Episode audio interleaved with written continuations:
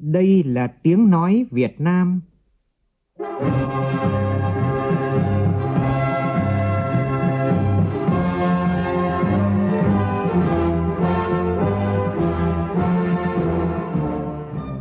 là tiếng nói Việt Nam, phát thanh từ Hà Nội, thủ đô nước Cộng hòa xã hội chủ nghĩa Việt Nam.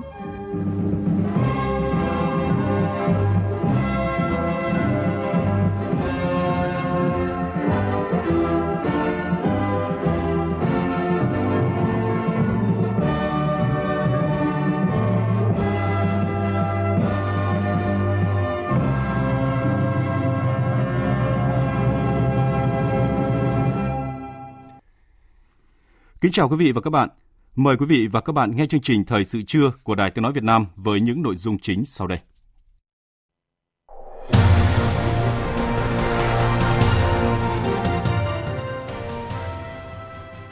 Dịch COVID-19 đã xuất hiện và lây lan tại 120 quốc gia và vùng lãnh thổ trên thế giới. Panama, Bolivia và Thổ Nhĩ Kỳ là những nước vừa ghi nhận ca đầu tiên nhiễm virus SARS-CoV-2. Do ảnh hưởng của dịch COVID-19, nhiều địa phương nước ta công bố hoãn các sự kiện lớn để tập trung chống dịch và ưu tiên kinh phí phòng chống dịch. Các doanh nghiệp nhỏ và siêu nhỏ, cá nhân, hộ gia đình sản xuất kinh doanh ảnh hưởng bởi dịch bệnh COVID-19 có thể chậm nộp thuế và tiền thuê đất thêm 5 tháng trong năm nay. Từ cuối tháng 4 tới, giá mua điện tăng thêm 1.634 đồng 1 kWh, cao hơn 414 đồng 1 kWh so với hiện nay. Hội đồng Bảo an Liên Hợp Quốc thông qua nghị quyết về ủng hộ thỏa thuận hòa bình giữa Mỹ và Taliban ở Afghanistan. Trong khi đó, Tổng thống Afghanistan ký sắc lệnh thả 1.500 tù nhân Taliban như một thiện chí nhằm thúc đẩy các cuộc đối thoại hòa bình để chấm dứt cuộc chiến kéo dài 18 năm qua tại quốc gia này.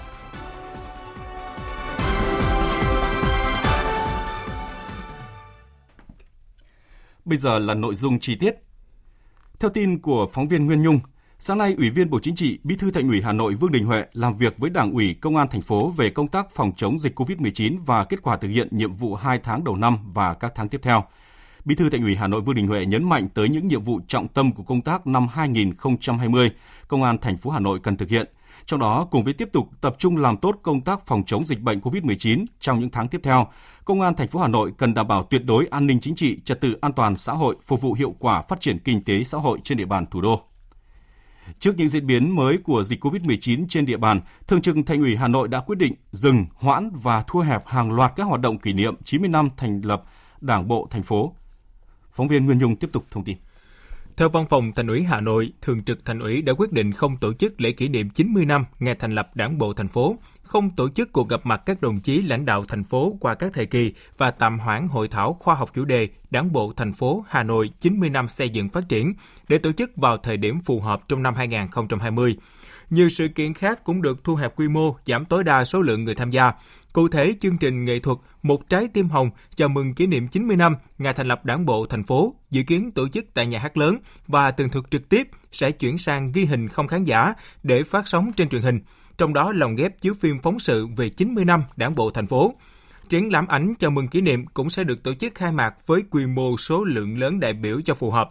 Đây là việc làm cần thiết nhằm thực hiện nghiêm túc chỉ đạo của Thủ tướng Chính phủ, tập trung lực lượng cho công tác phòng chống dịch bệnh COVID-19.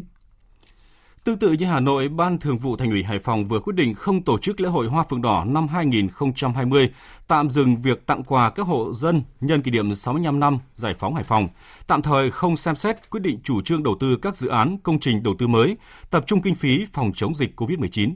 Thanh Nga, phóng viên cơ quan thường trú khu vực Đông Bắc đưa tin. Trước diễn biến phức tạp của dịch bệnh COVID-19, Ban Thường vụ Thành ủy Hải Phòng nhận định nếu dịch bệnh này bùng phát, chi ngân sách cho các nhiệm vụ phòng chống dịch bệnh COVID-19 là rất lớn, trong khi thành phố Hải Phòng chưa có quy định về cơ chế hỗ trợ riêng cho công tác khắc phục phòng chống dịch bệnh COVID-19.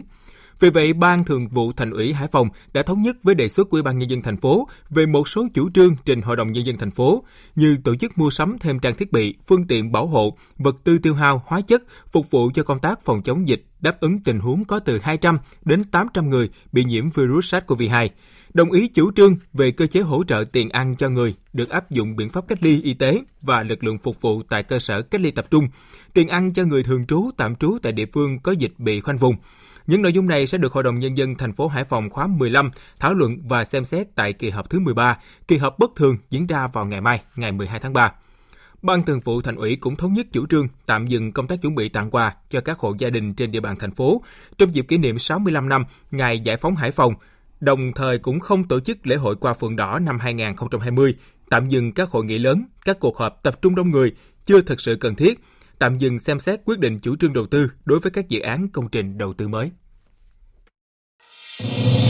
2020, Việt Nam đảm nhiệm vai trò chủ tịch ASEAN vì một ASEAN gắn kết và chủ động thích ứng. Tiếp tục các hoạt động trong khuôn khổ hội nghị Bộ trưởng Kinh tế ASEAN hẹp lần thứ 26 đang diễn ra tại thành phố Đà Nẵng. Sáng nay, các bộ trưởng ASEAN tiếp tục thảo luận về phương hướng để các nước ASEAN thúc đẩy việc kết thúc đàm phán và ký kết hiệp định đối tác toàn diện khu vực.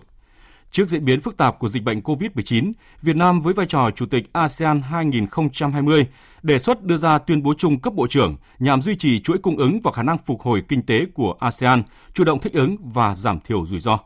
Phản ánh của phóng viên Vinh Thông tại miền Trung. Trong bối cảnh hiện nay, thương mại nội khối ASEAN cần phải đạt mục tiêu tăng trưởng trung bình hàng năm 9,1%. Các quốc gia cần tạo điều kiện và nền tảng về tài chính, nguồn nhân lực hỗ trợ doanh nghiệp từ bảo vệ và vượt qua khó khăn trước những biến động. Việc duy trì chuỗi cung ứng tạo điều kiện hỗ trợ nguồn cung nguyên vật liệu cho các doanh nghiệp, đặc biệt là các doanh nghiệp nhỏ và vừa trong bối cảnh diễn biến phức tạp của dịch bệnh COVID-19 hiện nay là rất cần thiết. Bà Donald Guntom, trưởng đoàn đàm phán cao cấp Indonesia cho rằng sự cần thiết phải thúc đẩy nội khối trong ASEAN để nâng cao khả năng thích ứng với những tác động bên ngoài. Tuyên bố chung của ASEAN về duy trì chuỗi cung ứng là hành động cần thiết hỗ trợ nguồn cung về nguyên vật liệu cho các doanh nghiệp duy trì sản xuất, vượt qua khó khăn trong tình hình diễn biến khó lường của dịch bệnh hiện nay. Các sáng kiến ưu tiên của Việt Nam trong năm Chủ tịch ASEAN 2020 tập trung vào các lĩnh vực thương mại điện tử, thương mại hàng hóa, năng lượng, công nghệ thông tin, nông nghiệp, phát triển bền vững, tài chính, thống kê, đổi mới sáng tạo, v.v. Việc tăng cường hợp tác thương mại và đầu tư giữa các nước trong khu vực có ý nghĩa rất quan trọng. Ông Lương Hoàng Thái, vụ trưởng vụ chính sách đa biên Bộ Công Thương cho biết. Năm nay chúng ta cần phải đặt những cái tiền đề cho việc ra soát lại toàn bộ những cái ưu tiên trong việc xây dựng cộng đồng kinh tế ASEAN đó. Việt Nam đã đưa ra cái sáng kiến để ASEAN tăng cường được thương mại nội khối của mình. Cái sáng kiến này thì được các nước ASEAN quan tâm nhất, đánh giá cao. Việc các bộ trưởng kinh tế ASEAN thông qua 12 trên 13 sáng kiến ưu tiên của Việt Nam là một kết quả quan trọng khẳng định vai trò của ASEAN hướng tới củng cố khối đoàn kết khu vực, tăng cường sức mạnh nội khối, nâng cao vai trò của cộng đồng kinh tế ASEAN. Tất cả đi đúng vào thực chất giúp cho ASEAN đạt được ba mục tiêu quan trọng. Trong đó quan trọng nhất là việc đảm bảo được khả năng thích ứng và ứng phó của ASEAN trong bối cảnh diễn biến rất mới và rất nhanh của toàn cầu từ thương mại, kinh tế cho đến dịch bệnh. Bộ trưởng Bộ Công Thương Trần Tuấn Anh, Phó Chủ tịch Ủy ban Quốc gia ASEAN cho rằng, những sáng kiến Việt Nam đưa ra và được các thành viên thông qua giúp ASEAN trở thành một trung tâm kết nối, tạo dựng những khung phù hợp, hiệu quả trong hợp tác với các đối tác khác trên thế giới, đặc biệt là các đối tác lớn như Ấn Độ, Trung Quốc, New Zealand, Australia, Canada, v.v. Bộ trưởng Bộ Công Thương Trần Tuấn Anh nhấn mạnh. Tuyên bố chung của Bộ trưởng lần này thì à, các bộ trưởng đều thống nhất là phải tiếp tục tăng cường hơn nữa quan hệ hợp tác trao đổi giữa khu vực doanh nghiệp của các nước trong ASEAN với nhau thông qua ký kết các cái hiệp định hoặc là các cái thỏa thuận về công nhận các tiêu chuẩn tương đương hoặc là các cái kinh nghiệm sản phẩm.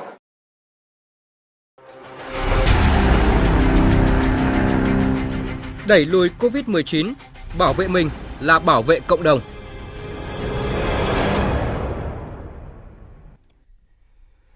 Thông báo ca bệnh số 35 Bệnh nhân thứ 35 là nữ 29 tuổi quốc tịch Việt Nam được xác định dương tính với virus SARS-CoV-2. Bệnh nhân số 35 là nhân viên bán hàng tại siêu thị điện máy xanh ở quận Hải Châu, thành phố Đà Nẵng. Tối ngày 4 tháng 3 vừa qua, bệnh nhân số 35 có tiếp xúc trực tiếp với hai người Anh tại siêu thị điện máy xanh. Những người này sau đó được xác định là bệnh nhân số 22 và bệnh nhân số 23. 6 giờ 30 phút sáng nay, Viện Pasteur Nha Trang nhận được mẫu xét nghiệm do Trung tâm Kiểm soát Bệnh tật Đà Nẵng gửi đến. Kết quả xét nghiệm cho thấy dương tính với SARS-CoV-2. Hiện bệnh nhân được điều trị cách ly tại Bệnh viện Đà Nẵng. Cũng tại Đà Nẵng, sáng nay, Sở Y tế thành phố kêu gọi người dân du khách khai báo nếu từng tiếp xúc với hai bệnh nhân quốc tịch Anh mắc COVID-19 trong thời gian từ ngày mùng 2 đến ngày mùng 7 tháng 3 vừa qua. Phóng viên Thanh Hà tại miền Trung thông tin. Trong thời gian từ ngày 2 đến ngày 7 tháng 3 vừa qua, hai bệnh nhân mắc COVID-19 quốc tịch Anh có quá trình di chuyển tại thành phố Đà Nẵng khá nhiều. Cụ thể, ngày 2 tháng 3, hai du khách này đến một khách sạn ở số 3 đường Nguyễn Văn Linh, quận Hải Châu. Trong ngày đó, đến nhà hàng ở số 74 đường Bạch Đằng. Ngày 3 tháng 3, hai du khách này đến ăn uống tại nhà hàng số 4 đường Bình Minh 4, nhà hàng nướng 107 đường Nguyễn Văn Linh. Ngày 4 tháng 3, hai người này đến nhà hàng trên đường 2 tháng 9, một siêu thị điện máy ở số 7 đường Nguyễn Văn Linh, quận Hải Châu. Ngày 5 tháng 3, hai người này đến sân golf khu Vinpearl Nam Hội An. Từ 23 giờ ngày 5 tháng 3 đến 0 giờ 30 ngày 6 tháng 3, hai người anh này đến cơ sở du lịch số 493 đường Trần Hưng Đạo. Tiếp đó, ngày 6 tháng 3, hai người này di chuyển đến thành phố Hội An. Chiều hôm ngày 6 tháng 3, hai du khách này có đến nhà hàng số 2 đường Hoàng Văn Thụ, quận Hải Châu, thành phố Đà Nẵng, sau đó đến quán cà phê số 2 đường Nguyễn Văn Linh và một cơ sở dịch vụ ở số 36 đường Thái Phiên, thành phố Đà Nẵng.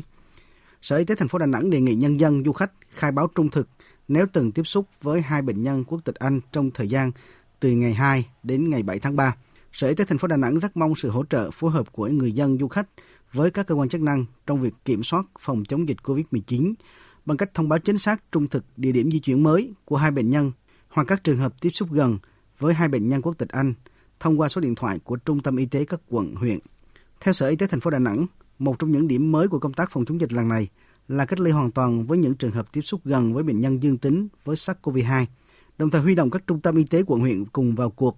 Từ chiều ngày 10 tháng 3, Bệnh viện Đa khoa quận Hải Châu bắt đầu tiếp nhận các trường hợp tiếp xúc gần với bệnh nhân nhiễm SARS-CoV-2. Bác sĩ Nguyễn Văn Dũng, Giám đốc Trung tâm Y tế quận Ngũ Hành Sơn, thành phố Đà Nẵng cho biết.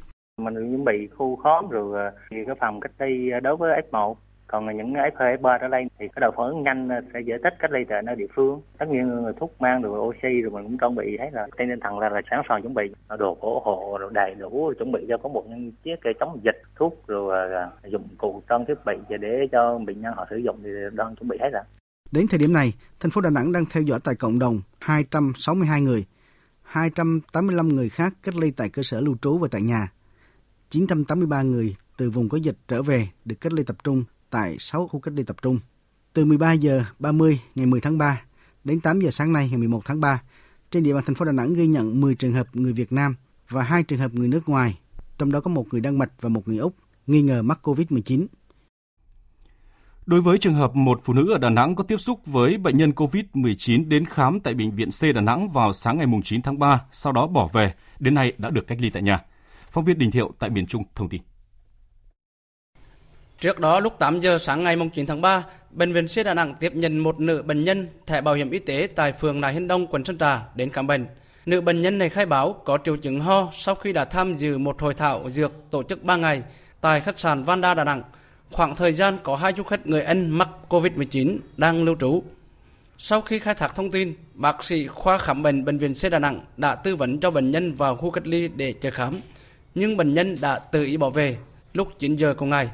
Trong buổi sáng, Bệnh viện C Đà Nẵng đã báo cáo trường hợp này cho Trung tâm Kiểm soát Bệnh tật thành phố.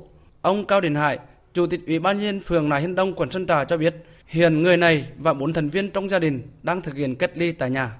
Sáng nay là bên y tế bàn bạc với lại trung tâm y tế quận thì thuộc cái loại đối tượng cách ly F2 cách ly tại nơi cư trú hiện nay là phường đã ban hành quyết định cách ly ờ, tại nhà rồi là yêu cầu cả năm người ở nhà đó không không được ra ngoài tạm thời giao tổ dân phố giám sát Liên quan đến bệnh nhân người Anh, Trung tâm Kiểm soát Dịch bệnh Thành phố Hồ Chí Minh cho biết tính đến sáng nay, Thành phố Hồ Chí Minh có 102 ca nghi ngờ mắc COVID-19 đã có kết quả âm tính, trong đó bao gồm cả phi công của chuyến bay từ Hà Nội và Huế chở người Anh mắc COVID-19. Kim Dung, phóng viên thường trú tại Thành phố Hồ Chí Minh đưa tin. Trung tâm Kiểm soát Dịch bệnh Thành phố Hồ Chí Minh cũng cho biết trong số 23 người từng có mặt trên chuyến bay VN0054 cùng bệnh nhân 17 mắc COVID-19 đều có kết quả xét nghiệm âm tính. Về việc điều tra người tiếp xúc trên chuyến bay từ Hà Nội đến Huế với ca thứ 30 là bệnh nhân người Anh, từ Anh đến sân bay Nội Bài trên chuyến bay VN0054, sau đó bay vào Huế. Thành phố Hồ Chí Minh cũng đã xác minh được một phi công của chuyến bay này được cách ly tập trung, kết quả xét nghiệm là âm tính. Dù kết quả âm tính nhưng những người này vẫn tiếp tục được cách ly theo dõi y tế cho đến hết thời gian là 14 ngày.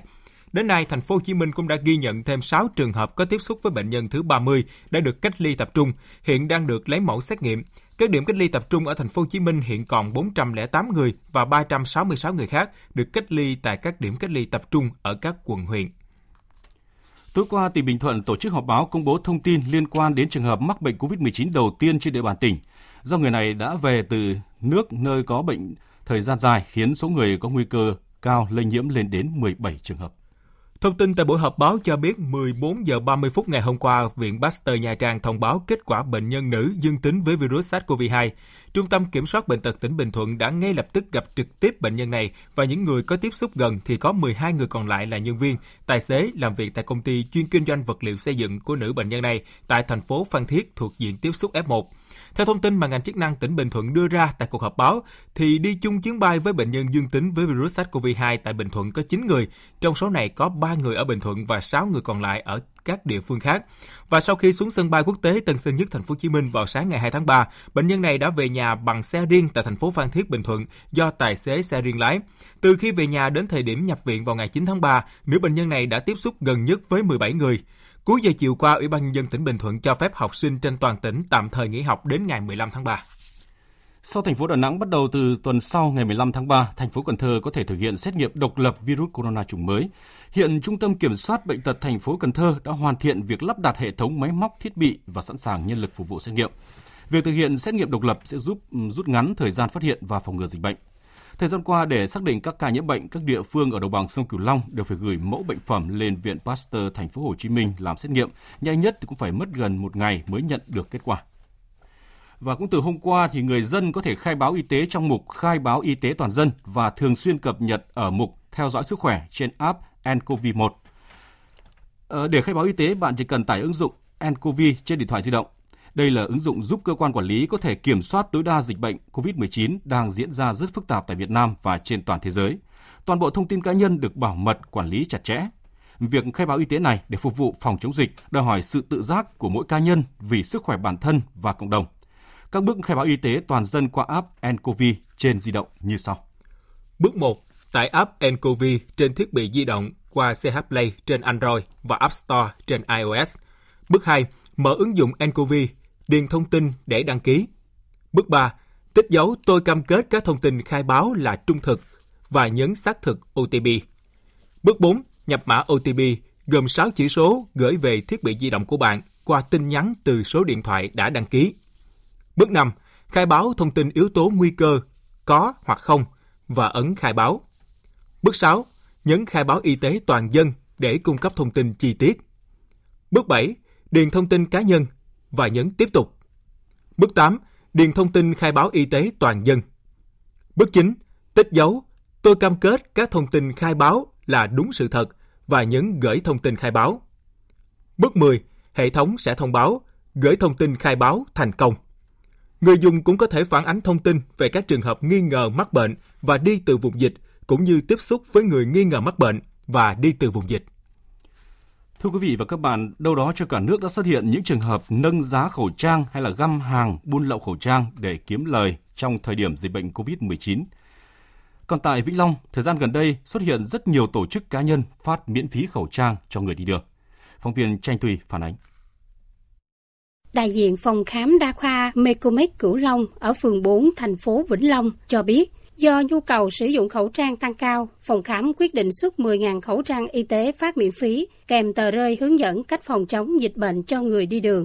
Việc làm của phòng khám đa khoa Mecomic Cửu Long được chính quyền và người dân địa phương đồng tình ủng hộ. Bạn Trình Ngọc Mai Khanh, một sinh viên ở địa phương được nhận khẩu trang miễn phí vừa qua, cho biết phát khẩu trang à, miễn phí rồi à, đo tiến, tiến hành kiểm tra thân nhiệt cũng như là sử chỉ dẫn các anh cách cái sát khuẩn tay như thế nào để phòng ngừa dịch bệnh. Em sẽ tuyên truyền đến các bạn cũng như là bạn bè những người thân xung quanh em nâng cao độ nhận thức để phòng chống cái dịch bệnh này ạ. Cùng đồng hành với việc phát khẩu trang miễn phí phòng khám sản phụ khoa của bác sĩ Nguyễn Thị Mỹ Nương ở phường 4 thành phố Vĩnh Long, thời gian gần đây cũng phát 1.000 khẩu trang y tế. Nhà thuốc Hồng Huệ, phường 1, thành phố Vĩnh Long phát 1.000 khẩu trang y tế. Tiệm vàng Đức Hưng, chợ Vĩnh Long cũng phát 1.000 khẩu trang miễn phí cho người đi đường. Một số nhà thuốc ở các huyện như Trà Ôn, thị xã Bình Minh và Tam Bình cũng có chương trình phát khẩu trang miễn phí cho người đi đường. Tại Công an tỉnh Vĩnh Long, cách đây vài ngày, các phòng nghiệp vụ Công an tỉnh tiến hành cấp phát miễn phí khẩu trang cho người dân đến làm thủ tục hành chính. Liên quan đến việc phát khẩu trang miễn phí trong tháng thanh niên này, hình ảnh áo xanh len lỏi tại các chợ phát khẩu trang và xà bông miễn phí cho người đi chợ, người đi đường đã để lại hình ảnh đẹp trong lòng người dân. Giữa lúc khẩu trang khan hiếm trong mùa dịch không ít nơi đẩy giá, không bán khẩu trang, chờ giá lên để bán kiếm lời, thì ở tỉnh Vĩnh Long xuất hiện rất nhiều tổ chức cá nhân phát khẩu trang miễn phí cho người đi đường. Có được hành động này cũng là nhờ ý thức trách nhiệm cao của người dân tỉnh Vĩnh Long trong công tác phòng chống dịch bệnh nguy hiểm. Ủy ban nhân dân thành phố Phan Thiết, tỉnh Bình Thuận cho biết đang phối hợp với các ngành chức năng kiểm tra thông tin bịa đặt về việc xuất hiện 33 ca dương tính với virus SARS-CoV-2 trên địa bàn tỉnh, đồng thời khẳng định hiện chưa có khu phố nào bị cách ly như tin đồn. Tin của Văn Thuận, cộng tác viên cơ quan thường trú tại thành phố Hồ Chí Minh. Tối qua 10 tháng 3, trên tài khoản Facebook Hồ Thị Mỹ Anh đăng dòng trạng thái khu phố 14 phường Phú Thụy có 33 ca dương tính đang bị cách ly. Dù chủ tài khoản gỡ bỏ nội dung này không lâu sau đó, nhưng thông tin này đã nhanh chóng thu hút sự chú ý của cộng đồng mạng. Cũng trong hôm qua, vài tài khoản Facebook khác cho biết một số khu phố ở thành phố Phan Thiết đang bị phong tỏa để ngăn chặn dịch và còn đưa cả danh sách những thành viên trong Hội Doanh nhân Bình Thuận đi chung chuyến bay đến Mỹ với bệnh nhân thứ 34 mắc bệnh COVID-19. Tuy nhiên, qua xác minh cho thấy không có ai trong hội này đi cùng chuyến bay với bệnh nhân số 34. Trước những thông tin không chính xác đó, sáng nay ông Võ Văn Thông, Phó Chủ tịch Ủy ban nhân thành phố Phan Thiết, trưởng ban chỉ đạo phòng chống dịch COVID-19 Phan Thiết khẳng định, tính đến sáng nay, Bình Thuận chỉ có một ca nhiễm bệnh, 17 người có tiếp xúc gần với bệnh nhân đang được cách ly theo đúng quy trình của ngành y tế. Nơi làm việc, nhà ở của bệnh nhân số 34 đã được phun thuốc sát trùng và chưa có khu vực nào bị phong tỏa hay cách ly. Ông Võ Văn Thông nói. Có một thông tin nữa nói khu phố 14 33 trường hợp rồi đang nắm ờ, tình hình đang xem xét xử lý đó. Trên thế giới, Bolivia và Thổ Nhĩ Kỳ là những nước vừa ghi nhận ca đầu tiên nhiễm SARS-CoV-2. Như vậy, đến thời điểm này, dịch COVID-19 đã xuất hiện và lây lan tại hơn 120 quốc gia và vùng lãnh thổ trên thế giới. Tổng số ca nhiễm virus SARS-CoV-2 là gần 119.000 người và số ca tử vong lên tới 4.270 ca. Đáng chú ý, toàn bộ 27 nước thành viên Liên minh châu Âu EU ghi nhận trường hợp dương tính với virus SARS-CoV-2 sau khi đảo ship công bố 2 ca dương tính đầu tiên. Trong hai ngày qua, Tây Ban Nha chứng kiến số ca nhiễm bệnh gia tăng chóng mặt và đã vượt qua Đức để trở thành ổ dịch lớn thứ ba tại châu Âu với trên 1.600 ca nhiễm bệnh. Trở lại với tâm điểm châu Âu, Italia trong ngày đầu tiên thực hiện lệnh phong tỏa toàn bộ lãnh thổ, ghi nhận số người thiệt mạng vì dịch cao kỷ lục 168 ca. Số người nhiễm bệnh cũng đã vượt qua con số 10.000 trường hợp. Phóng viên Quang Dũng, phụ trách khu vực Tây Âu, đưa tin. Đây là con số cao kỷ lục bằng với 36% tổng số nạn nhân thiệt mạng trước đó. Số ca nhiễm cũng giữ tốc độ tăng cao thêm hơn 1.000 ca nhiễm mới. Số ca nhiễm trên thực tế có thể còn cao hơn vì giới chức y tế Italia cho biết Vùng Lombardy, ổ dịch lớn nhất tại nước này vẫn chưa cung cấp số liệu đầy đủ. Nhằm chấn an dân chúng Italia, Giám đốc Cơ quan Phòng vệ Dân sự Italia Angelo Borelli cho biết, trong một vài ngày tới, các thiết bị y tế sẽ được tăng cường dồn dập cho các bệnh viện tại tất cả các địa phương. 300.000 khẩu trang đã được chúng tôi chuyển đến các nơi trong ngày 10 tháng 3 và một triệu cái khác sẽ tiếp tục được phân phối trong ngày 11 tháng 3. Chúng tôi cũng sẽ có thêm 2.264 máy thở cho các phòng điều trị tăng cường. Một thông tin đáng chú ý khác được Viện Y học cấp cao Italia đưa ra cho biết, các điều tra dịch tễ cho thấy dịch COVID-19 hiện nay tại Italia không phải do các bệnh nhân mang trực tiếp virus về từ Trung Quốc, Giới chức y tế Italia cho rằng trước khi dịch bùng phát tại thành phố nhỏ Codogno ở vùng Lombardy thì nước này đã có những bệnh nhân dương tính nhưng không bị phát hiện. Trước các chỉ trích gay gắt từ công chúng Tây Ban Nha về việc phản ứng chậm trễ với dịch bệnh, Thủ tướng Tây Ban Nha Pedro Sanchez đã phải ra quyết định đóng cửa toàn bộ các trường học ở các vùng dịch lớn, trong đó có thủ đô Madrid, trong vòng 15 ngày kể từ ngày 11 tháng 3. Toàn bộ các chuyến bay nối Tây Ban Nha với Italia cũng sẽ bị hoãn đến ít nhất là ngày 25 tháng 3. Các sự kiện thể thao sẽ phải diễn ra trong không gian không có khán giả trong vòng 2 tuần. Tại Đức, trong khi chờ đợi khả năng tung ra gói kích thích kinh tế trị giá 50 tỷ euro, chính phủ Đức trước mắt sẽ chi thêm 1 tỷ euro để chống dịch. Tại Anh có thêm một nạn nhân tử vong và 54 ca nhiễm mới trong ngày và hiện có tổng cộng 373 ca nhiễm virus SARS-CoV-2. Hai hãng hàng không British Airways và Ryanair quyết định hủy toàn bộ các chuyến bay đến Italia. Các quan chức y tế Anh nhận định dịch COVID-19 tại nước này sẽ đạt đỉnh trong vài ngày tới với số ca nhiễm lên tới vài nghìn người. Trước diễn biến phức tạp của dịch COVID-19, sau phiên họp thượng đỉnh trực tuyến trong tối qua, lãnh đạo Liên minh châu Âu và nguyên thủ các nước thành viên thống nhất sẽ thành lập một quỹ trị giá là 25 tỷ euro để trợ giúp nền kinh tế khối này đang phải hứng chịu hậu quả nặng nề của dịch COVID-19. Phóng viên Quang Dũng tiếp tục thông tin. Trước mắt, Ủy ban châu sẽ trợ giúp ngay lập tức 7,5 tỷ euro. Số tiền còn lại sẽ được huy động từ nhiều nguồn trong thời gian tới. Số tiền ban đầu sẽ được đầu tư cho các hệ thống y tế, các công ty vừa và nhỏ và vào thị trường lao động. Chủ tịch Hội đồng châu Âu Jacques Michel tuyên bố đây là thời điểm châu Âu cần sử dụng mọi công cụ để hạn chế các thiệt hại kinh tế. Các cơ quan châu Âu cùng với các nước thành viên đã sẵn sàng sử dụng tất cả các công cụ cần thiết nhằm trợ giúp các công ty vừa và nhỏ, các lĩnh vực chịu tác động đặc biệt của dịch và người lao động.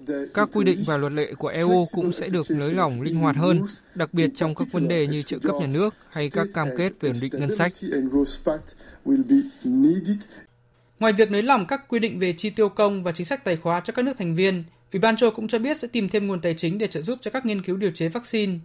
Từ khi dịch COVID-19 lan rộng tại châu Âu, Liên minh châu đã chi 140 triệu euro để tài trợ cho các hãng dược phẩm và các phòng nghiên cứu. Trong cuộc điện đàm với người đồng cấp Italia mới đây, Ủy viên Quốc vụ kiêm Bộ trưởng Ngoại giao Trung Quốc Vương Nghị khẳng định Bắc Kinh sẽ hỗ trợ nước này chống dịch COVID-19. Tin của phóng viên Đài tiếng nói Việt Nam thường trú tại Bắc Kinh, Trung Quốc. Trong cuộc điện đàm, Ngoại trưởng Italia Luigi Di Maio cho biết tình hình dịch bệnh tại Italia rất nghiêm trọng. Chính phủ nước này đang theo dõi chặt chẽ và học tập những kinh nghiệm chống dịch thành công của Trung Quốc, thực thi các biện pháp mạnh mẽ để ngăn chặn dịch bệnh lan rộng. Ông cũng mong muốn nhận được sự hỗ trợ khẩn cấp từ Trung Quốc trước những khó khăn do thiếu thốn vật tư thiết bị y tế. Về phần mình, ông Vương Nghị khẳng định, Trung Quốc bày tỏ sự cảm thông trước những thách thức mà Italia đang phải đối mặt. Ông nhấn mạnh, mặc dù hiện nay nhu cầu về vật tư y tế của nước này vẫn khá lớn, song Trung Quốc sẽ khắc phục khó khăn, viện trợ khẩu trang và vật tư y tế cho Italia, đồng thời tăng cường xuất khẩu những vật tư thiết bị mà nước này có nhu cầu cấp bách. Phía Trung Quốc cũng sẽ cử các nhóm y tế sang Italia để hỗ trợ nước này chống dịch. Ngoại trưởng Trung Quốc tin tưởng rằng qua đợt dịch lần này, quan hệ giữa hai bên sẽ sâu sắc hơn và hai nước sẽ cùng nhau chiến thắng dịch bệnh. Trưa nay theo giờ địa phương, Thủ tướng Australia Scott Morrison đã thông báo chi 2,4 tỷ đô la Australia cho kế hoạch bảo vệ sức khỏe người dân trước dịch COVID-19. Đồng thời, Thủ tướng Morrison cũng thông báo việc đưa Italia vào danh sách các quốc gia không được nhập cảnh vào nước này. Việt Nga, phóng viên Đài tiếng nói Việt Nam thường trú tại Australia phản ánh. Trọng tâm của việc bảo vệ sức khỏe người dân trong giai đoạn hiện nay được Australia xác định là phát hiện sớm những người bị COVID-19 để hạn chế sự lây lan cho cộng đồng. Giám đốc Y tế Australia Brandon Murphy vẫn khẳng định, việc xét nghiệm sớm là cần thiết, song chỉ nên thực hiện với các đối tượng có nhiều nguy cơ. Vào thời điểm hiện tại, các xét nghiệm sẽ không có giá trị nếu được thực hiện đối với những người không có triệu chứng. Hiện tại, chúng tôi chỉ tiến hành xét nghiệm với những người đã đi ra nước ngoài trở về và có các triệu chứng hô hấp, đồng thời tiến hành xét nghiệm đối với những người đã tiếp xúc với những người bị COVID-19. Thủ tướng Australia Scott Morrison cũng thông báo đưa Italia vào danh sách cấm nhập cảnh vào nước này bắt đầu từ 6 giờ tối nay. Như vậy, cho đến lúc này, Australia đã đưa 4 quốc gia vào danh sách cấm nhập cảnh, trong đó gồm Trung Quốc, Iran, Hàn Quốc và mới nhất là Italia. Cho đến trưa nay, Australia đã có 112 ca bị COVID-19, trong đó 24 người đã được chữa khỏi và 3 trường hợp tử vong đều là những người già. Hầu hết các trường hợp bị COVID-19 tại Australia là những người đi từ vùng dịch và 27 trường hợp lây nhiễm trong cộng đồng. Tại Hàn Quốc, số ca nhiễm virus SARS-CoV-2 đã lên tới 7.755 người, tăng thêm 242 ca so với báo cáo chủ qua. Số ca tử vong tăng thêm 6 ca lên 60 ca, số ca hồi phục là 288 ca. Hiện tất cả các bộ ngành ở Hàn Quốc đã bố trí ca trực làm việc 24 trên 24 giờ để kịp thời xử lý những vấn đề nảy sinh trong cuộc chiến chống dịch COVID-19. Trong khi đó, Nhật Bản vừa ghi nhận số ca nhiễm mới tăng nhiều nhất kể từ khi dịch bệnh bùng phát tại nước này. Với 59 ca mắc bệnh COVID-19 trong ngày hôm qua, nâng tổng số ca nhiễm tại Nhật Bản tới thời điểm này là gần 1.300 trường hợp.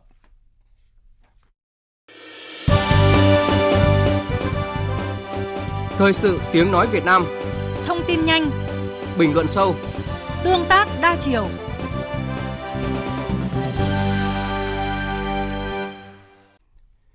Chương trình Thời sự trưa xin để tiếp tục với các tin đáng chú ý khác. Thủ tướng Chính phủ ban hành quyết định số 08 sửa đổi bổ sung một số điều của quyết định 24 về cơ chế hỗ trợ phát triển các dự án điện sinh khối tại Việt Nam, trong đó quy định về giá điện đối với dự án điện sinh khối. Theo đó, từ ngày 25 tháng 4 tới, thay vì mức giá là 1.220 đồng một kWh trước đây, giá điện mua sinh, mua sinh khối với dự án đồng phát tại điểm giao nhận sẽ tăng lên là 1.634 đồng một kWh. Giá cao nhất với dự án điện sinh khối lên là 1.968 đồng 1 kWh. Cụ thể, đối với các dự án đồng phát điện, điện, biểu giá mua điện tại điểm giao nhận là 1.634 đồng trên 1 kWh, với quy định cũ là 1.220 đồng trên 1 kWh. Đối với các dự án không phải là dự án đồng phát nhiệt điện, biểu giá mua điện tại điểm giao nhận là 1.968 đồng trên 1 kWh. Giá mua điện này chưa bao gồm thuế giá trị gia tăng, được điều chỉnh theo biến động của đồng đô la Mỹ. Theo đó, các dự án điện sinh khối đã vận hành phát điện trước thời điểm ngày 5 tháng 3 năm 2020 được áp dụng mức giá mua điện vừa nêu kể từ ngày 25 tháng 4 tới đây cho thời gian còn lại của hợp đồng mua bán điện đã ký. Chi phí mua điện từ các dự án điện sinh khối được tính toán và đưa đầy đủ trong thông số đầu vào của phương án giá bán điện hàng năm của Tập đoàn Điện lực Việt Nam. Các dự án điện sinh khối áp dụng giá mua điện theo quy định này không được áp dụng cơ chế giá cho sản lượng điện của dự án theo các quy định hiện hành khác. Bộ Tài chính vừa hoàn thành dự thảo nghị định về gia hạn thời hạn nộp thuế và tiền thuế đất, Trong đó quy định các nhóm đối tượng được gia hạn và thời gian tối đa được gia hạn nộp thuế thêm 5 tháng trong năm nay. Tin cho biết. Bộ Tài chính đề xuất các đối tượng sẽ được gia hạn thời gian nộp thuế bao gồm doanh nghiệp, cá nhân, hộ gia đình sản xuất trong lĩnh vực nông lâm nghiệp, thủy sản, sản xuất, chế biến thực phẩm, dệt, trang phục, giày dép, sản phẩm từ cao su, sản phẩm điện tử, máy vi tính, sản xuất, lắp ráp ô tô, trừ ô tô 9 chỗ ngồi trở xuống. Bên cạnh đó, các doanh nghiệp cá nhân kinh doanh trong lĩnh vực vận tải, hoạt động hỗ trợ vận tải, dịch vụ lưu trú, dịch vụ ăn uống du lịch cũng thuộc nhóm được gia hạn thời gian nộp thuế. Căn cứ các quy định hiện hành, Bộ Tài chính đã đề xuất gia hạn thời gian nộp thuế tối đa 5 tháng cho các doanh nghiệp, cá nhân bị ảnh hưởng bởi dịch bệnh COVID-19. Theo Bộ Tài chính, việc giảm nộp thuế giá trị gia tăng 5 tháng sẽ khiến số thu ngân sách tháng 3 đến tháng 6 giảm khoảng 22.600 tỷ đồng. Tuy nhiên, số thu cả năm 2020 không giảm do doanh nghiệp phải thực hiện nộp vào ngân sách trước ngày 31 tháng 12. Với các cá nhân hộ gia đình được gia hạn đến trước ngày 15 tháng 2, với nhóm đối tượng này, Bộ Tài chính cho biết số thuế phát sinh phải nộp trong năm 2019 của nhóm được gia hạn là 3.000 tỷ đồng, nhưng số thu năm 2020 không giảm do hộ cá nhân phải thực hiện nộp trước ngày 15 tháng 2. Bộ Tài chính dự kiến số tiền thuê đất được gia hạn khoảng 4.500 tỷ, nhưng số thu ngân sách nhà nước cả năm không giảm do doanh nghiệp cá nhân phải nộp vào ngân sách trước ngày 31 tháng 10. Thưa quý vị và các bạn, từ khi xuất hiện dịch COVID-19, thị trường lao động và việc làm đang phải chịu những tác động nhất định.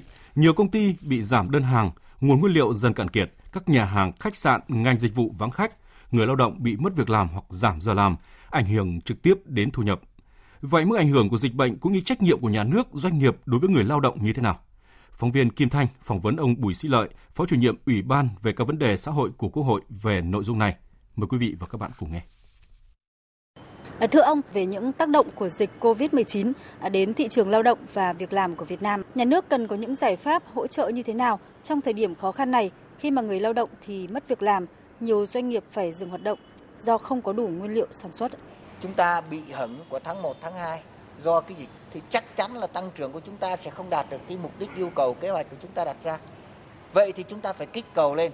Một là cái anh trong vùng dịch nó đang khó khăn tăng trưởng không lên thì bây giờ anh phải tìm cách để cho nó khôi phục còn những anh mà không bị dịch tác động, không bị ảnh hưởng thì chúng ta phải có cái biện pháp để thúc đẩy ông tăng nhanh lên một chút để bù cho cái anh không đạt được mục tiêu, không đạt được kế hoạch.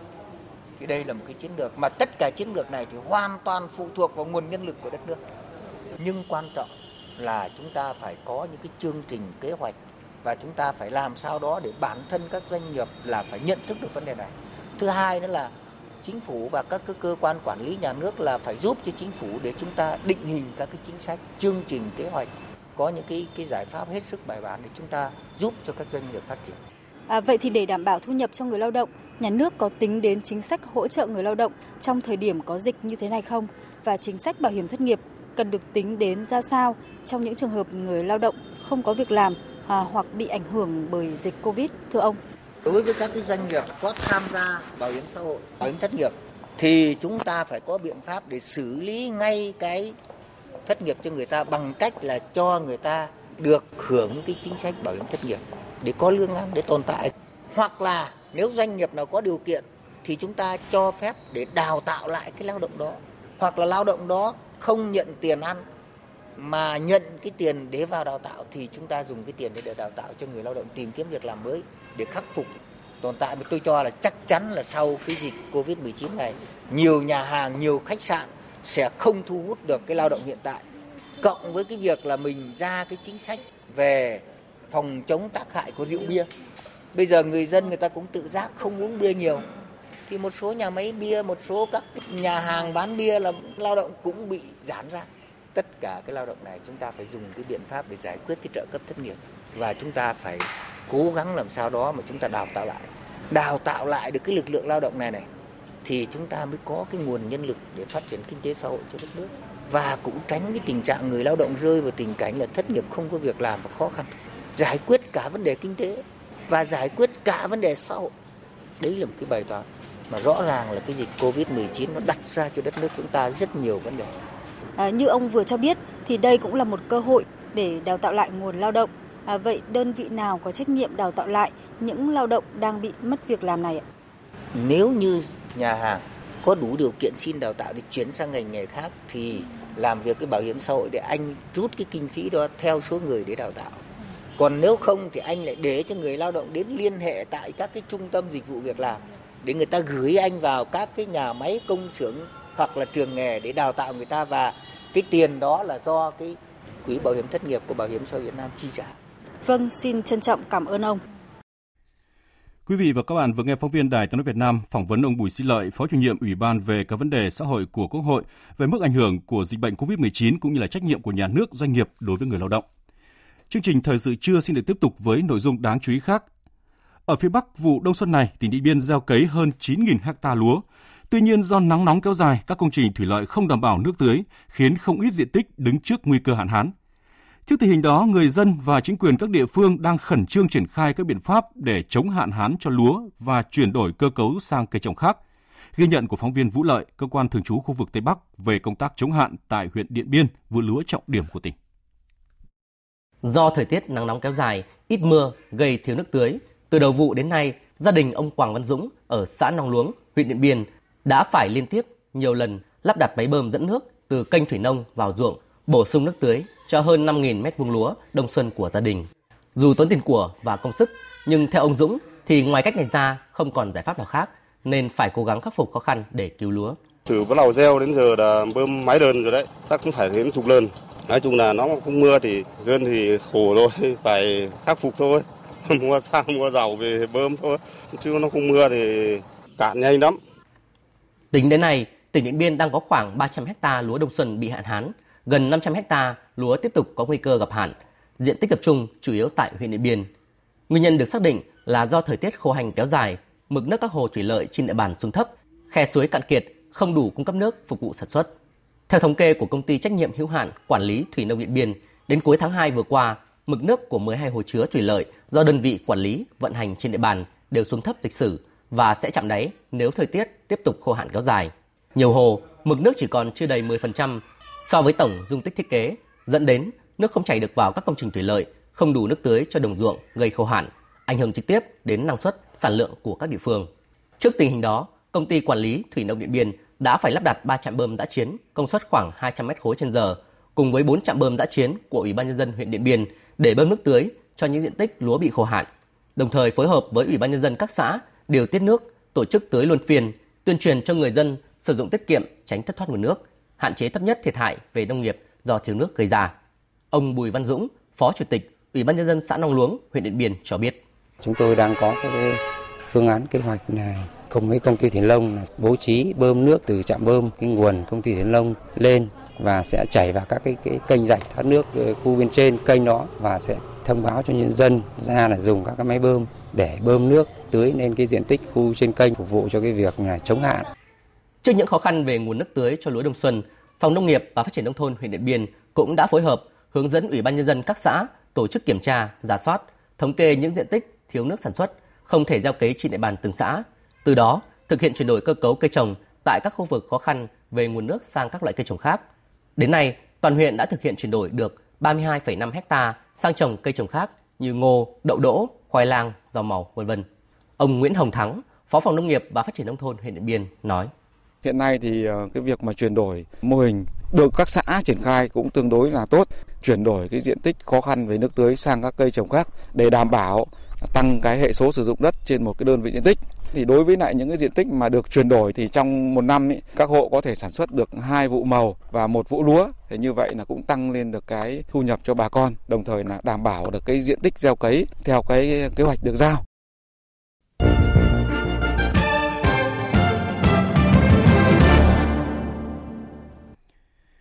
Chương trình sẽ được tiếp tục với một số tin thế giới đáng chú ý.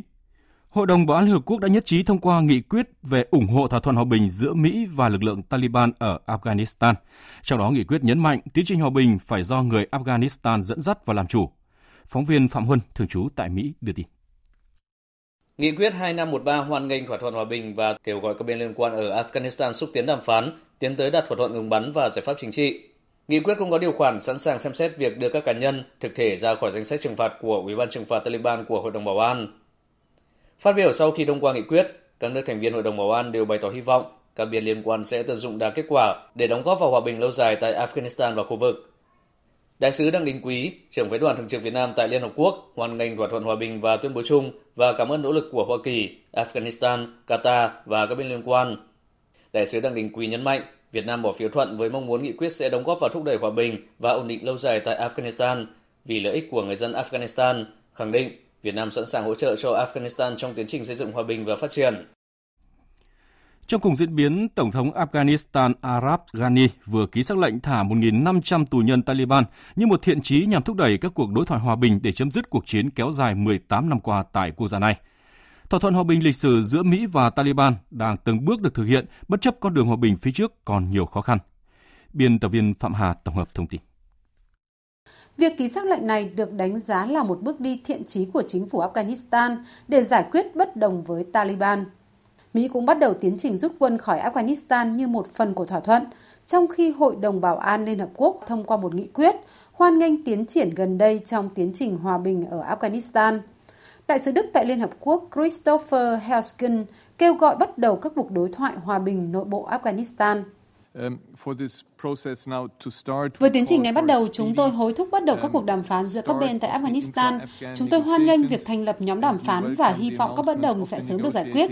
Chúng tôi cũng hy vọng sẽ có đại diện của phụ nữ trong nhóm đàm phán. Giới phân tích lại không mấy lạc quan về con đường hòa bình phía trước của Afghanistan. Trước hết và quan trọng nhất có lẽ là tình trạng bạo lực vẫn không có tín hiệu lắng xuống, ngoại trừ trong thời gian ngừng bắn kéo dài một tuần lễ ngắn ngủi trước thềm thỏa thuận Mỹ-Taliban.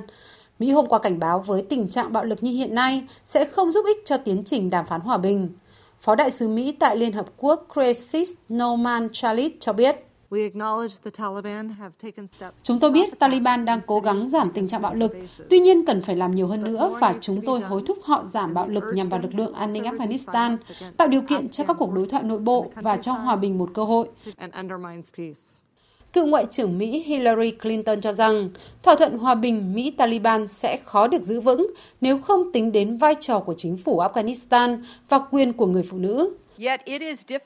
Sẽ khó tồn tại một thỏa thuận khi chính phủ của quốc gia đó bị gạt ra ngoài vì điều này còn liên quan đến vấn đề thực hiện và giám sát thỏa thuận.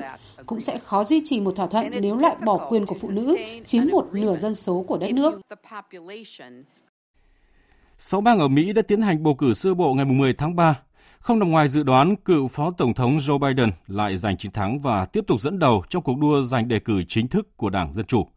Tin của Phạm Huân, phóng viên Đài Tiếng Nói Việt Nam thường trú tại Mỹ.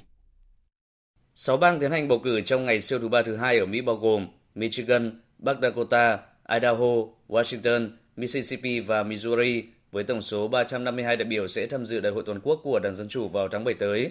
Không nằm ngoài dự đoán, với đà thắng lợi từ cuộc bầu cử sơ bộ siêu thứ ba một tuần trước đây khi chiến thắng tới 10 trên 14 bang và giành được thêm 616 phiếu đại biểu, cựu Phó Tổng thống Joe Biden tiếp tục chiếm ưu thế và chiến thắng tại các bang quan trọng bao gồm Michigan, Missouri và Mississippi, những bang có nhiều phiếu đại biểu. Mặc dù kết quả cuối cùng chưa được tổng hợp, theo kết quả cập nhật tính tới đầu giờ sáng ngày 11 tháng 3 theo giờ Mỹ, ông Joe Biden đã giành thêm được 150 phiếu, nâng tổng số phiếu đại biểu đang có lên 820. Trong khi đó, ứng cử viên Bernie Sanders giành được 88 phiếu đại biểu và có tổng số 662 phiếu, cách biệt khoảng 160 phiếu so với ông Biden. Kết quả kiểm phiếu vẫn tiếp tục được tổng hợp, nhưng ông Biden đã được xác định tiếp tục là người chiến thắng trong cuộc bầu cử sơ bộ ngày 10 tháng 3 và tiếp tục chiếm ưu thế trong cuộc đua giành suất đề cử duy nhất của Đảng Dân Chủ. Mặc dù cuộc bầu cử này chỉ quyết định 352 số phiếu đại biểu, Ứng cử viên nào có màn trình diễn ấn tượng hơn sẽ không chỉ giành được thêm số phiếu đại biểu mà còn thuyết phục được cử tri tiếp tục bầu cho mình khi trước mắt là cuộc bầu cử sơ bộ diễn ra một tuần sau đó tại bốn bang miền Nam quan trọng với tổng cộng 577 đại biểu. Quý vị và các bạn đang nghe chương trình Thời sự trưa của Đài Tiếng nói Việt Nam. Tiếp theo chương trình là trang tin đầu tư tài chính và bản tin thể thao. Trang tin đầu tư tài chính. Thưa quý vị và các bạn, thị trường vàng sáng nay ghi nhận giá vàng giảm khoảng 500.000 đồng một lượng. Tập đoàn Doji niêm yết giá vàng mua vào ở mức 46 triệu 900 nghìn đồng một lượng, bán ra giảm mạnh còn 47 triệu 300 nghìn đồng một lượng. Trên thị trường thế giới, giá vàng đã hồi phục nhẹ nhưng vẫn giảm tới 1,5% so với hôm qua, còn 1.658 đô la Mỹ một ounce. Ngân hàng Nhà nước công bố tỷ giá trung tâm của đồng Việt Nam so với đô la Mỹ hôm nay ở mức 23.198 đồng đổi 1 đô la, tăng 8 đồng mỗi đô la. Đa số các ngân hàng thương mại như Vietcombank, BIDV giảm mạnh tỷ giá ngoại tệ đồng đô la Mỹ hôm nay so với cuối giờ phiên liền trước, phổ biến ở mức mua vào là 23.110 đồng một đô la và bán ra là 23.250 đồng một đô la. Tập đoàn Công nghiệp Cao su, mã chứng khoán GVR chính thức niêm yết 4 tỷ cổ phiếu lên sàn thành phố Hồ Chí Minh từ ngày 17 tháng 3 này. Giá tham chiếu trong ngày giao dịch đầu tiên 11.570 đồng một cổ phiếu. Giá cổ phiếu GVR giao dịch ngày cuối cùng trên Upcom gần đây là 12.500 đồng một cổ phiếu, cao hơn giá tham chiếu trên sàn thành phố Hồ Chí Minh sắp tới là 940 đồng một cổ phiếu. Trên thị trường chứng khoán, diễn biến thị trường đang trở nên khá xấu với số mã giảm điểm tăng mạnh. Các blue chip như FPT, MSN, VCB đồng loạt giảm mạnh khiến thị trường mất đi trụ đỡ. Nỗ lực của GAS, VNM, SAB là không đủ giúp thị trường tránh khỏi giảm sâu. Đà giảm lan rộng ra nhiều nhóm ngành như chứng khoán, ngân hàng, dầu khí, bất động sản, xây dựng, dệt may. Đầu tư tài chính biến cơ hội thành hiện thực. Đầu tư tài chính biến cơ hội thành hiện thực. Thưa quý vị và các bạn, những tác động từ dịch bệnh khiến thị trường bất động sản gặp khó khăn về nguồn vốn. Tuy vậy, các chuyên gia cho rằng sẽ có xu hướng dịch chuyển của dòng vốn đầu tư trực tiếp nước ngoài FDI vào Việt Nam, nhất là phân khúc bất động sản công nghiệp sẽ có cơ hội phát triển. Phóng viên Hà Nho phỏng vấn ông Nguyễn Văn Đính, Phó Tổng thư ký Hiệp hội Bất động sản Việt Nam về nội dung này. Thưa ông là à, Thủ tướng Chính phủ cũng yêu cầu là các cơ quan bộ ngành, đặc biệt là các địa phương ấy, phòng chống dịch, khắc phục những trì trệ trên thị trường bất động sản để cái sự phối hợp được đặt ra như thế nào? Ờ, mặc dù ờ, đúng ờ, chính quyền ở các địa phương thì cũng vẫn có những cái tạo điều kiện. Tuy nhiên thì đây nó là cái tâm lý, cái tâm lý của người tiêu dùng, tâm lý của khách hàng thì người ta cũng e ngại. Vì bản chất bây giờ dịch bệnh chúng ta đã thấy là nó cũng cũng có những những những những con số mà hàng ngày chúng ta cũng đã nắm được. Ở trong cái quá trình này vẫn đang có những cái phải đề phòng. Tất nhiên thì đấy là tôi cho rằng là những cái ảnh hưởng lớn nhất. Ờ, mặc dù có thể có những sự nỗ lực từ ờ, các dự án và họ thực ra họ rất mong muốn để làm thế nào đó tổ chức những cái sự kiện bán hàng uh, giới thiệu sản phẩm để mà giải thoát các sản phẩm của họ ra thị trường thì đấy chính là cơ hội rất lớn cho các cái nhà đầu tư vào cái ừ, bất động sản du lịch nghỉ dưỡng. Thưa ông là với cái sự dịch chuyển của các nhà đầu tư từ các cái thị trường khác tới với Việt Nam nhiều hơn, đầu tư cho lĩnh vực du lịch cũng như là bất động sản đấy thì theo ông là các cái nhà đầu tư nào ạ thì quan tâm đến cái việc mà mua bán các cái dự án bất động sản của Việt Nam là nhiều nhất ạ? Trong những năm gần đây cái lượng đầu tư FDI vào Việt Nam là có thể nói là được tăng trưởng hàng năm và tăng trưởng rất mạnh. Như vậy để để thấy rằng là cái cái cái hoạt động đầu tư của nước ngoài vào Việt Nam của chúng ta là đang ngày một phát triển. Và kèm theo với cái việc đầu tư đó thì là là sự di cư uh, của nhân viên cán bộ của các cái quốc gia mà đầu tư ở Việt Nam cũng cũng vào Việt Nam để đồng hành với cái hoạt động đầu tư đó. Uh, và thể hiện là chúng ta cũng thấy là có thể nói là hàng hàng triệu người lao động từ nhân viên, từ cán bộ, từ quản lý đến kỹ thuật của các quốc gia ờ, đi vào Việt Nam. Và cái nhu cầu ờ, để ở của họ cũng ờ, tăng lên, rõ ràng là tăng lên rất nhiều. Mà luật thì chúng ta có quy định rồi, được phép là bán nhà ở cho người nước ngoài. Và cũng đồng đồng thời nữa là luật đầu tư nước ngoài chúng ta cũng khá cụ thể và chúng ta cũng có thể nói là một cái thị trường rất hấp dẫn. Thế ông Lộc theo ông là cái phân khúc nào ạ? Bất động sản công nghiệp hay là bất động sản nghỉ dưỡng thì sẽ thu hút được cái nguồn vốn FDI nhiều nhất ạ? Như tôi phân tích thì rõ ràng là cả nhà ở cũng là một cái nhu cầu ngày một tăng lên cho cái cái cái cái người nước ngoài đúng không? Ờ, cũng là một cái thị trường hấp dẫn ờ, đối với nước ngoài. Ờ, thứ hai là sự phát triển trong cái ngành công nghiệp thì uh, chúng ta cũng thấy là cái dịch chuyển sau cái cuộc chiến tranh thương mại Mỹ Trung thì rất nhiều cái, cái hoạt động đầu tư đặc biệt là hoạt động đầu tư trong việc sản xuất ờ, và phát triển công nghiệp ở Trung Quốc là rất nhiều doanh nghiệp đã ờ, tìm cách rời Trung Quốc và họ phải tìm đến những cái quốc gia ờ, khác để họ tiếp tục đầu tư những quốc gia có cái sự ổn định về mặt vĩ mô và kinh tế Việt Nam là một trong những quốc gia như vậy. Vâng ạ, xin cảm ơn ông ạ.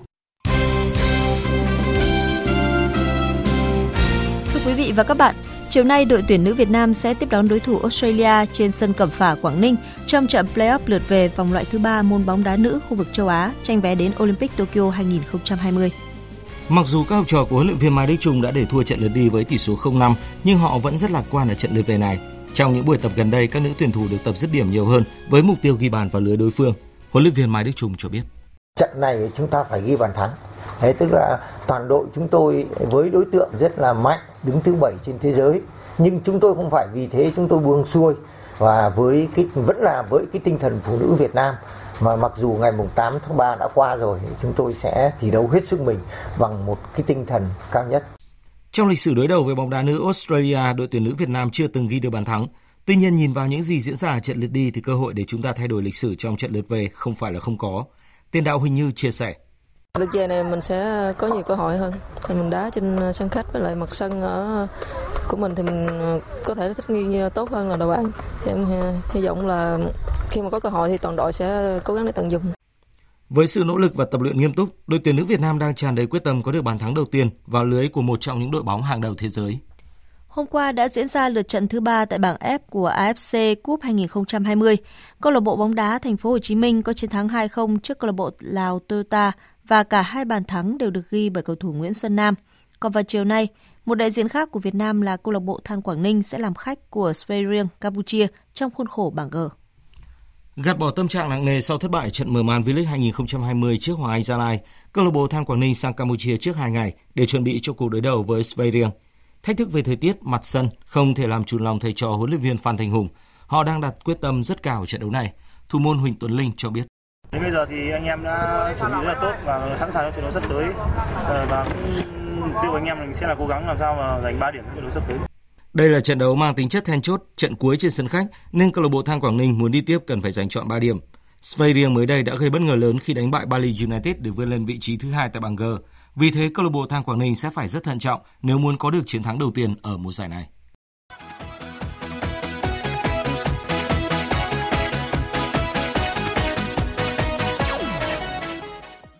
Dạng sáng nay diễn ra hai cặp đấu lượt về vòng 1/8 UEFA Champions League. Có tới 10 bàn thắng được ghi trong các cuộc đọ sức giữa Leipzig gặp Tottenham và Valencia gặp Atalanta. Tottenham làm khách của Leipzig trên đất Đức mà không có những ngôi sao trên hàng công như Harry Kane và Son Heung-min. Thống kê cho thấy cả trận Tottenham chỉ tung ra được 3 cú sút trúng đích và đều không gây khó khăn cho thủ môn Peter Gulassi của đội chủ nhà. Hàng công vô hại, hàng thủ lại tệ hại hơn và hậu quả là Tottenham phải nhận 3 bàn thua. Trong chiến thắng của Leipzig có cú đúp của Marcel Sabitzer và pha lập công của Emil Forsberg. Trung cuộc Leipzig thắng Tottenham 4-0 sau hai lượt trận để giành quyền vào tứ kết. Sau trận đấu, huấn luyện viên Jose Mourinho của Tottenham cho rằng Of course the best team won. Physicality, intensity, Tất nhiên là đội chơi tốt hơn, đã thắng. Họ thắng chúng tôi về nhiều mặt, thể lực, cường độ, phản công, đấu tại đôi. Một đội mạnh với tập thể cầu thủ chất lượng đấu với một đội đang gặp nhiều rắc rối. Chúng tôi có rất nhiều vấn đề. Trước trận tôi còn lạc quan, nhưng thực tế trận đấu thì lại khác. Leipzig mạnh hơn chúng tôi rất nhiều và họ xứng đáng vào tứ kết. Ở trận đấu còn lại, chủ nhà Valencia và Atalanta tạo ra trận cầu bùng nổ với màn rượt đuổi tỷ số kịch tính. Nhưng đáng tiếc là do lo ngại dịch Covid-19 nên cuộc đọ sức giữa hai đội diễn ra mà không có khán giả.